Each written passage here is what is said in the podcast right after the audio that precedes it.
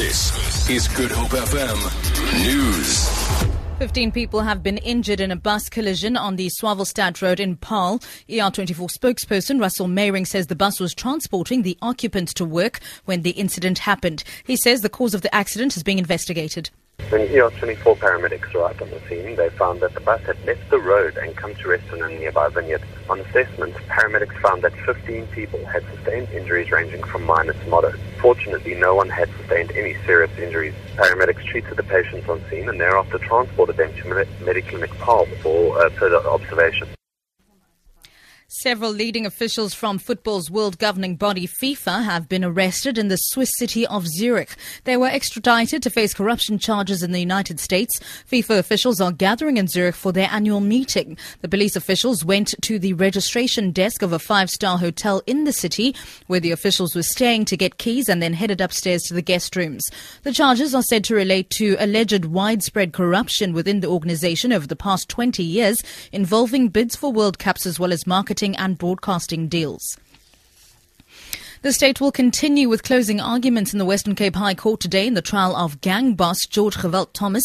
Thomas was convicted with 16 co-accused on a range of charges, including murder and attempted murder. The state has called for life sentences. Berenice Moss reports. The Western Cape's biggest and most complex gang prosecution case is nearing its end.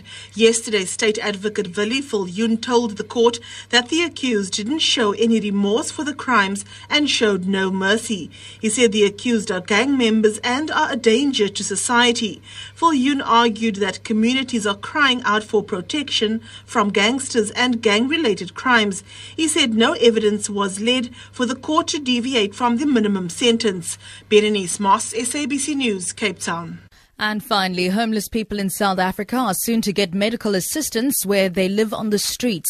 This undertaking has been given at the Homelessness Summit in Pretoria. The City of Tshwane and various stakeholders, including the University of Pretoria, University of South Africa, and NGOs, say homelessness is multifaceted. They say it's not only about those living on the streets. Even living in informal settlements amounts to homelessness.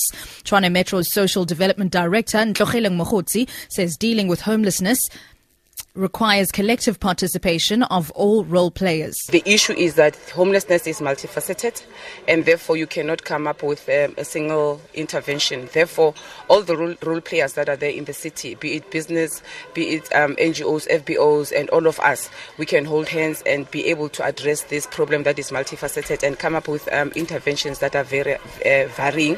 And um, by so doing, then we will be also addressing the issue of um, limited resources and being able to come up with interventions that are coordinated and effective. For Good Hope FM News, I'm Sibs Matiela.